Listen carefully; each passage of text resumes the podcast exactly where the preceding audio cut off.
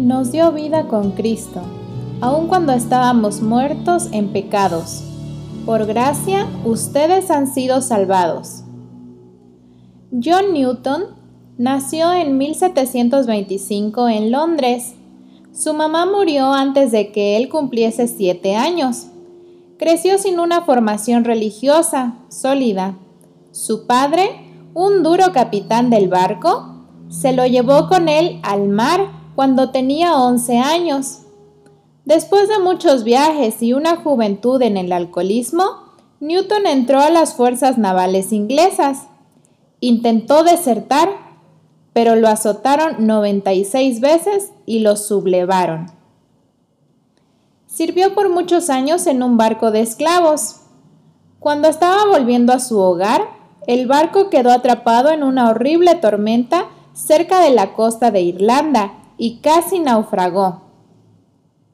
Newton oró a Dios y el cargamento se salvó milagrosamente.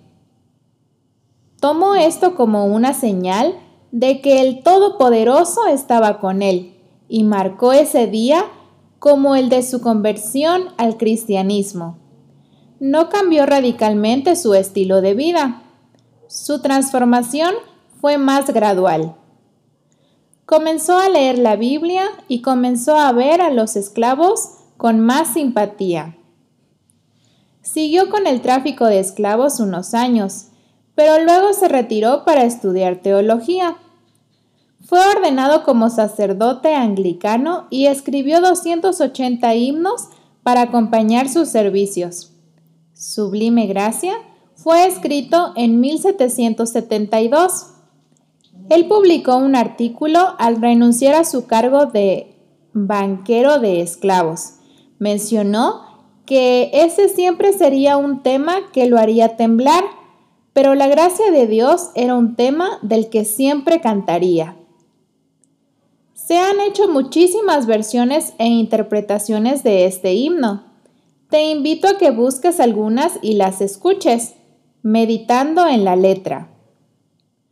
Tu historia seguramente es muy diferente a la de Newton, pero quizá hoy puedes pensar en momentos en que la gracia de Dios se manifestó en tu vida.